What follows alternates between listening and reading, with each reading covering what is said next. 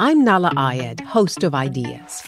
In this age of clickbait and online shouting, Ideas is a meeting ground for people who want to deepen their understanding of the world. Join me as we crack open a concept to see how it plays out over place and time and how it matters today. From the rise of authoritarianism to the history of cult movies, no idea is off limits. Ideas is on the CBC Listen app or wherever you find your podcasts. This is a CBC podcast. Hi, I'm Damon Fairless.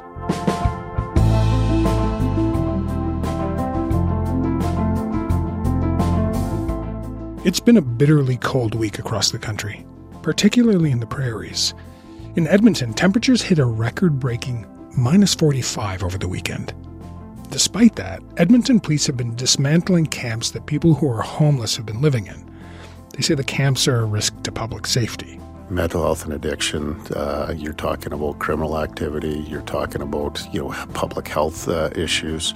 The reality is, is if we just allow it, it's not going to get better, it's just going to get worse. Advocates in Edmonton are angry and concerned because with shelters at capacity, they say these evictions leave people with no means to escape the cold. Stop the sweeps! Stop the sweeps! The sweeps, they're not they're not doing anything. Literally the cops come in, they move the tents and the tents move down a block away. They send out crews dressed for the weather to tear down people's shelters. It's it's so absurd that you could laugh if it wasn't creating incredible pain and danger for people. According to the city, the number of people without homes in Edmonton has surged since the pandemic, and in the past year, more than 300 people have died as a result of homelessness.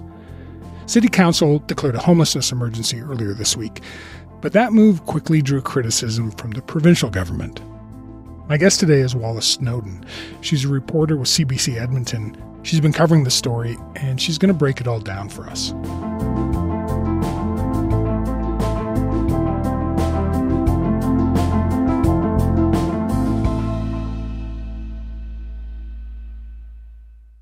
Hey Wallis, thanks so much for coming on Frontburner.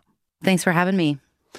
Okay, so so you and I are talking on Thursday morning. Edmonton is just coming out of this record-breaking cold snap, uh, but the police have been taking down these camps. So I, I guess I, I wonder why is this happening now? Why is the why is the city chosen this particular time to dismantle these camps? Right. The why of this is difficult to unpack. There's a lot of things playing out at the same time here. But I guess it's important to say that encampments have been a part of the city of Edmonton for a really long time, certainly since I moved here about a decade ago. You drive around the inner city, you see them on the sidewalk, you find them in the river valley. So they're not anything new, but there is a sense that the number of encampments is growing.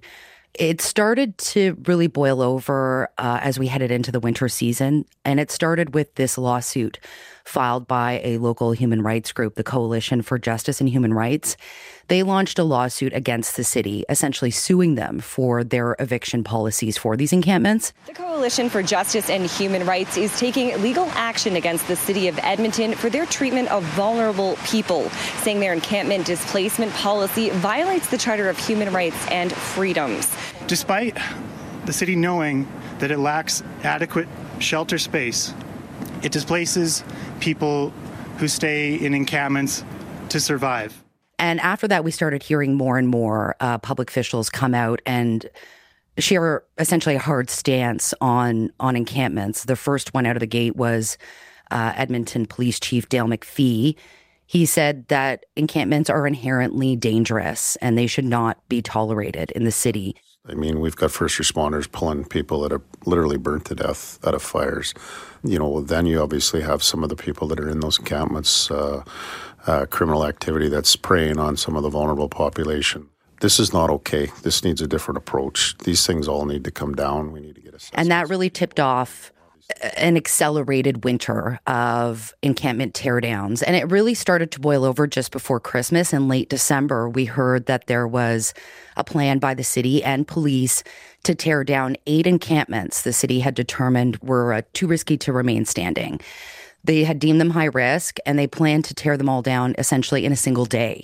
And this came as a big surprise to frontline agencies, uh, to those frontline workers. And there was a real concern, especially with the cold temperatures we've had this winter, about what that would look like for the shelter system, given the strain that we're seeing there. Can you help me understand where where's this directive coming? You, you mentioned the police chief, but, but is this so? Is this a police uh, initiated thing? Is it is it coming from the the, the city, the mayor? Do, do you have a sense of that? It, it's hard to know exactly what the catalyst was on that sort of political side of things. We've heard both police and the city come out and and defend their decision to tear down these camps. They have characterized the camps as a place where crime is rampant and residents are exposed to the elements, right? So tent fires, people have frozen to death, people have burned to death. And so it really is that kind of push and pull between what the advocates are saying and what the public officials are saying. But in terms of who's leading the directive, it's hard to unpack that because when we speak to police, they say the city is really leading it. But the police are very much involved in enforcing this city bylaw and, and breaking up these camps. So, so, so you mentioned the, the, the part of the rationale for this is that they're dangerous. They think there've been fires, that people have frozen. Do we have a sense of how many people have died or, or been injured that way? We did get numbers on that just this week, and according to city administration, and now they don't unpack the the or detail the cause of death, but uh, they say that more than 300 people died as a result of homelessness in 2023, and that's up from 200 people the year before. And we have seen a string of deadly tent fires in encampments since last year. Over the weekend, a 54 year old man and a woman in her 20s died after two separate tent fires. A third person was taken to hospital with burns after another fire Monday. That's when we really started to hear fire officials say that this was a concern, that it's particularly difficult to respond to encampment fires given the conditions there. We've got tents, you know, crushed together in a small space. And it makes sense in some way that there is that inherent risk there because, especially in winter, people who are living in tents often want a source of heat. So they're using propane heaters or other makeshift sources of heat to stay warm, and that's not always safe. So that really is the argument from the political side. And police have gone even further. They've said that these are places where organized crime runs rampant, that it's essentially a perfect habitat for street gangs to uh, take advantage of vulnerable people. And so they say that there have been assaults, uh, violent crime, that they've taken uh, weapons caches from tents and that sort of thing. But we still hear from advocates that the vulnerable people who do rely on these tents for shelters are the ones that are suffering under this eviction policy, and that it's really not necessarily that effective from their viewpoint because you're just uprooting the problem.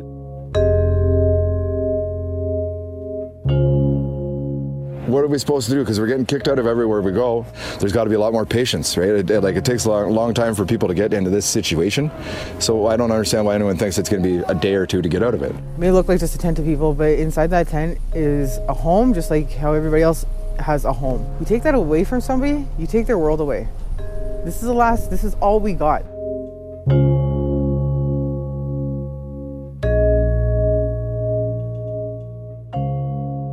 Can, you tell me what the conditions are like in the camps? Uh, like, uh, how, how, are people living there? What, what get, take me through this, like, you know, period of intense cold, and what's life like in those camps?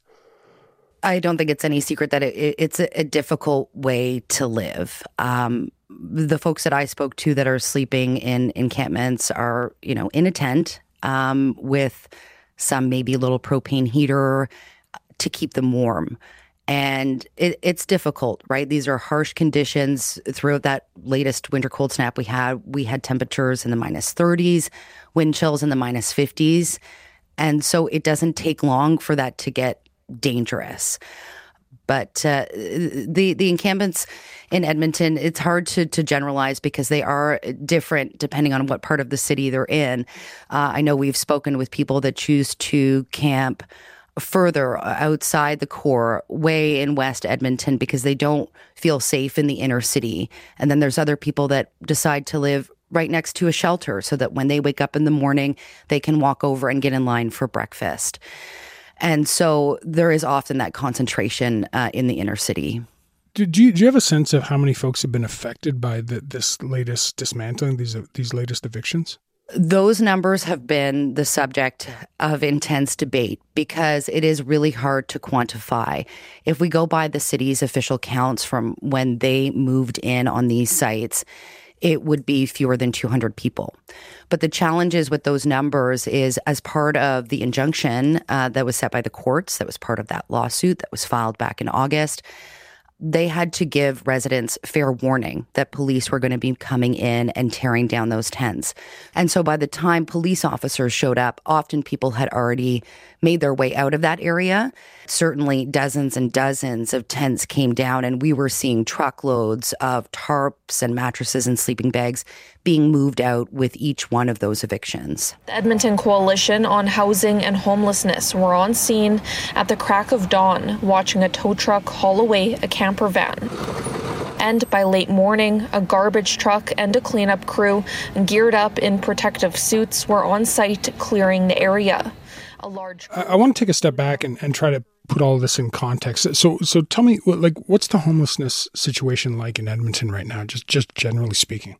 It's gotten worse. So the numbers that we have from the city suggest there's about 3,100 people experiencing some form of homelessness in the city. But those numbers, that's double pre pandemic levels. So since that downturn and the struggle that we saw uh, throughout the pandemic, the numbers have continued to climb. And that's really put a strain on the systems that we have in place in Edmonton. The shelter beds really are struggling to meet demand. We've seen a few more uh, come on in recent weeks uh, thanks in part to some money uh, that's come in from the province. But that has often been sort of the crux of the debate around these encampment evictions: is is there enough room and and good quality uh, spaces for the people that are being uprooted from these tents? Uh, are there places for them to go? Uh, uh, there's just a, a, number that's kind of stopped me in my tracks, and I want to make sure I'm understanding. So, so you've you've mentioned that there's this estimate of like just over 300 deaths in the last year related to homelessness. So, so that's like 10% of the population. Am I understanding that right? 10% of the, the homeless population? It has been a deadly year on the city streets. Now, we don't have details on that 300 number. I, I, I assume it may include sudden deaths, such as overdose deaths, and that's been part of the conversation as well. Um, a lot of people that are experiencing homelessness in Edmonton, there's, of course, a crossover with addictions issues that are so prevalent in the city. Can you help me understand why? And I don't just mean the the, the deaths, which are are you know quite startling, but but just the growth of the number of folks without a home in Edmonton. So why has it gotten so bad? It's hard to know why that number has grown so dramatically. I think part of it certainly has been the pandemic, the the downturn that we saw, many people who were living on the edge of poverty and just sort of barely holding on, maybe making those rent payments, uh, slipped down to another level and and were uh, now experiencing homelessness. So I think that is part of the tra- trajectory we've seen. But I think that that is a question that really does need more exploring is what is the story of all those new people that are now on the streets of Edmonton? I think that is something that we need to explore more, certainly.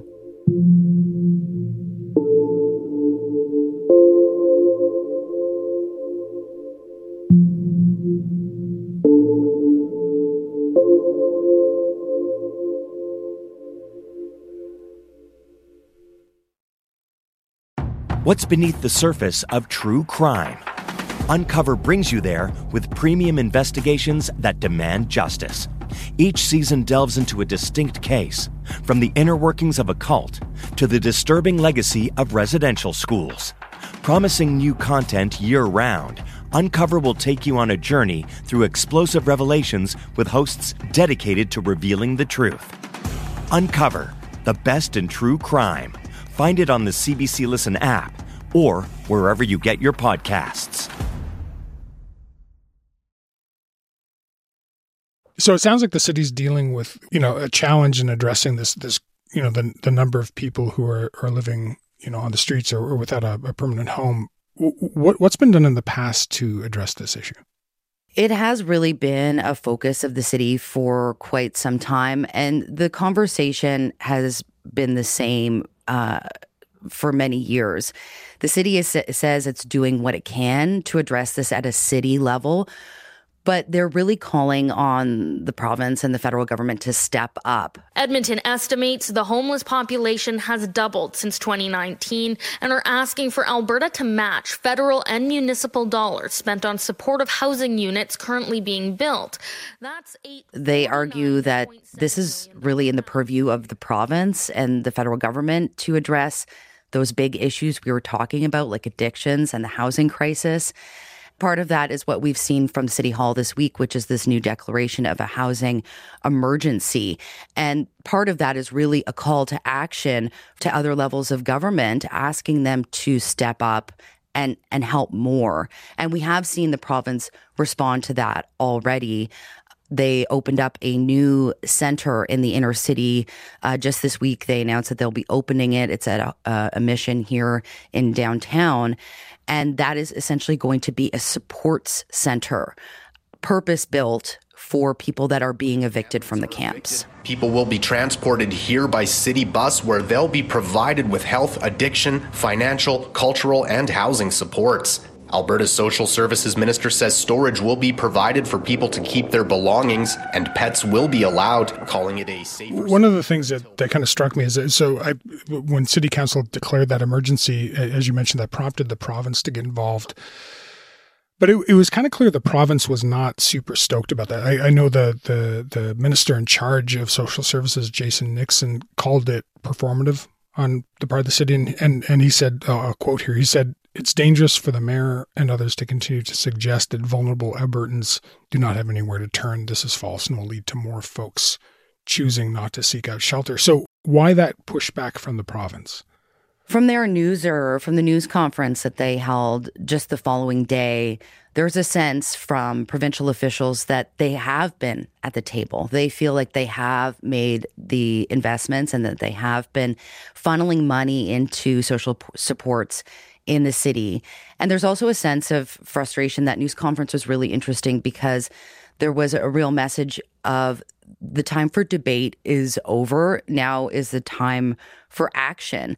Mike Ellis, the public safety minister, described encampments as gang run drug camps where violent crime is rampant. We know that organized crime and gang members such as Redd Alert are infiltrating encampments. They are violently enforcing tent taxes forcing vulnerable people to pay for access to water, the ability to even pitch a tent.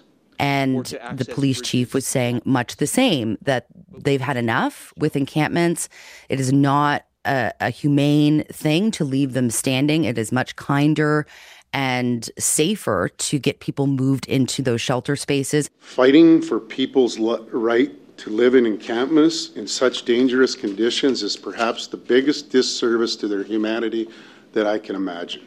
They argue there is adequate room for everyone to find that bricks and mortar shelter in the city and that these camps are a place where gang activity is running rampant in their view. And so it's time to see them come down. So, so let's break that apart for a sec. How how much of that is, in your experience, how much of that is true? And and let's take it, you know, maybe step by step here. Like, are these encampments as dangerous as the city and police are saying? This is these last few months is the first time we've really heard this level of detail from police about their concerns over crime in the encampments and and it's a, a wide sweeping kind of crime that they're talking about uh, everything from a chop shop to gangs forcing people to pay tent taxes and shaking people down. So it's hard to know because this is the first time police have really been transparent about that being on their radar. Does that square with what you're hearing from the folks you've been talking to who are in these camps? From the people that I've heard from, often there is a sense of community in those encampments. And I, I can't speak for for all of them, of course, but I know in some of the encampments that we visited as a newsroom, eh, people felt safer there than in the shelters and they had come to rely on their neighbors for support. And it's not to say that there aren't gangs in the city. Absolutely, that that is as known. But I think it's it's really hard to paint this issue in a black and white. It, it's certainly shades of gray for for the residents of those camps.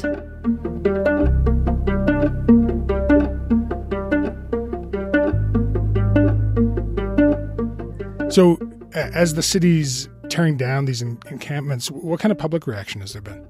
So, City Hall in Edmonton, it's an interesting place, but it's usually not that busy. But the gallery this week, when they were talking about possibly making this declaration of a housing emergency, was packed with people. And so there was people heckling from the gallery, gallery accusing council of not doing enough uh, to care for people who are experiencing homelessness in the city. This is not a back and forth. I am sorry. I hate to be in this position. But if there are further outbursts, the people who are outbursting will have to be asked to leave in order to honor all the other people. I would say the biggest public outcry we saw was in late December when we did hear about those eight high risk encampments that the city planned to tear down in a single day. And there was a real concern, especially with the cold temperatures, about the imminent risk that people would face if they were pushed out of their tent and lost their sleeping bag or it didn't have a place to go that night. Because eh, when temperatures are in the minus 30s with wind chills in the minus 50s, eh, you know, we're talking minutes before somebody might be at risk for exposure. But those teardowns did proceed after the courts placed a few restrictions on on how they could go ahead. So the residents did get fair warning that the evictions were happening. And the city did have to kind of look at its numbers and make sure that there was shelter capacity available for those people. But eight camps were taken down in just a matter of days in areas all across the city.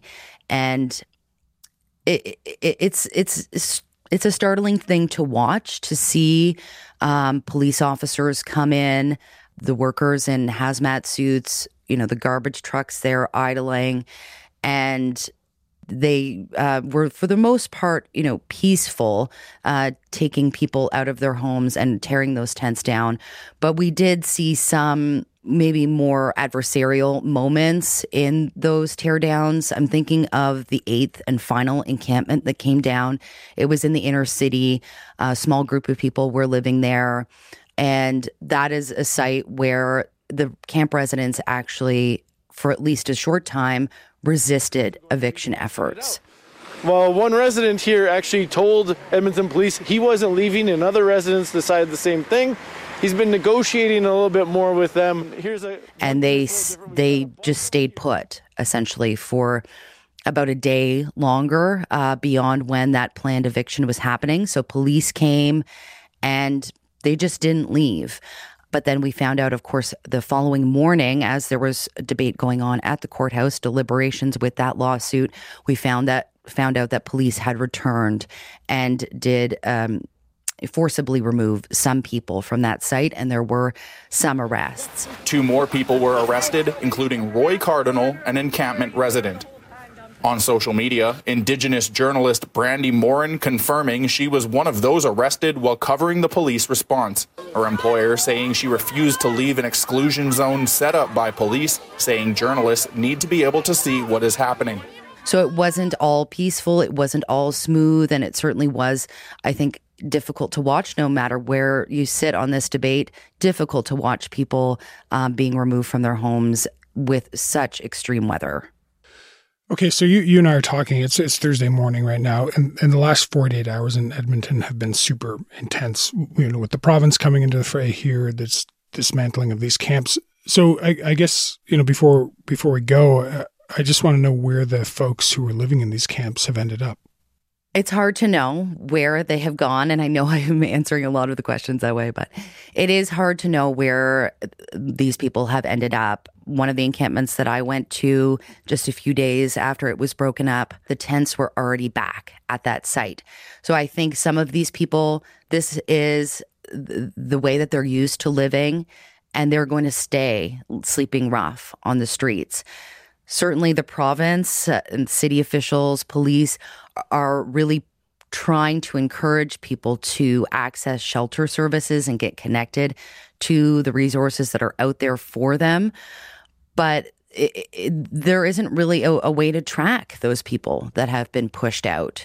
And police have indicated that they're going to keep tearing these tents down at an accelerated rate. So for me, it really does beg the question how many people are they planning to evict from encampments in the coming weeks? All right, Wallis, I know you'll be following it. We'll, uh, we'll check in with you and, and keep our eyes on the story too. Thanks for coming on. Really appreciate it. Thanks so much.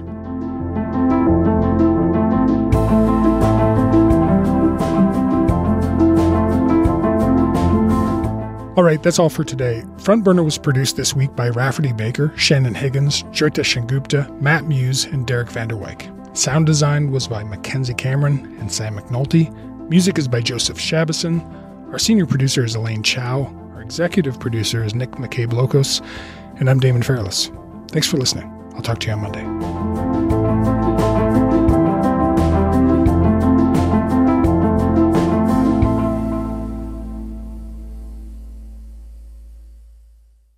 For more CBC podcasts, go to cbc.ca slash podcasts.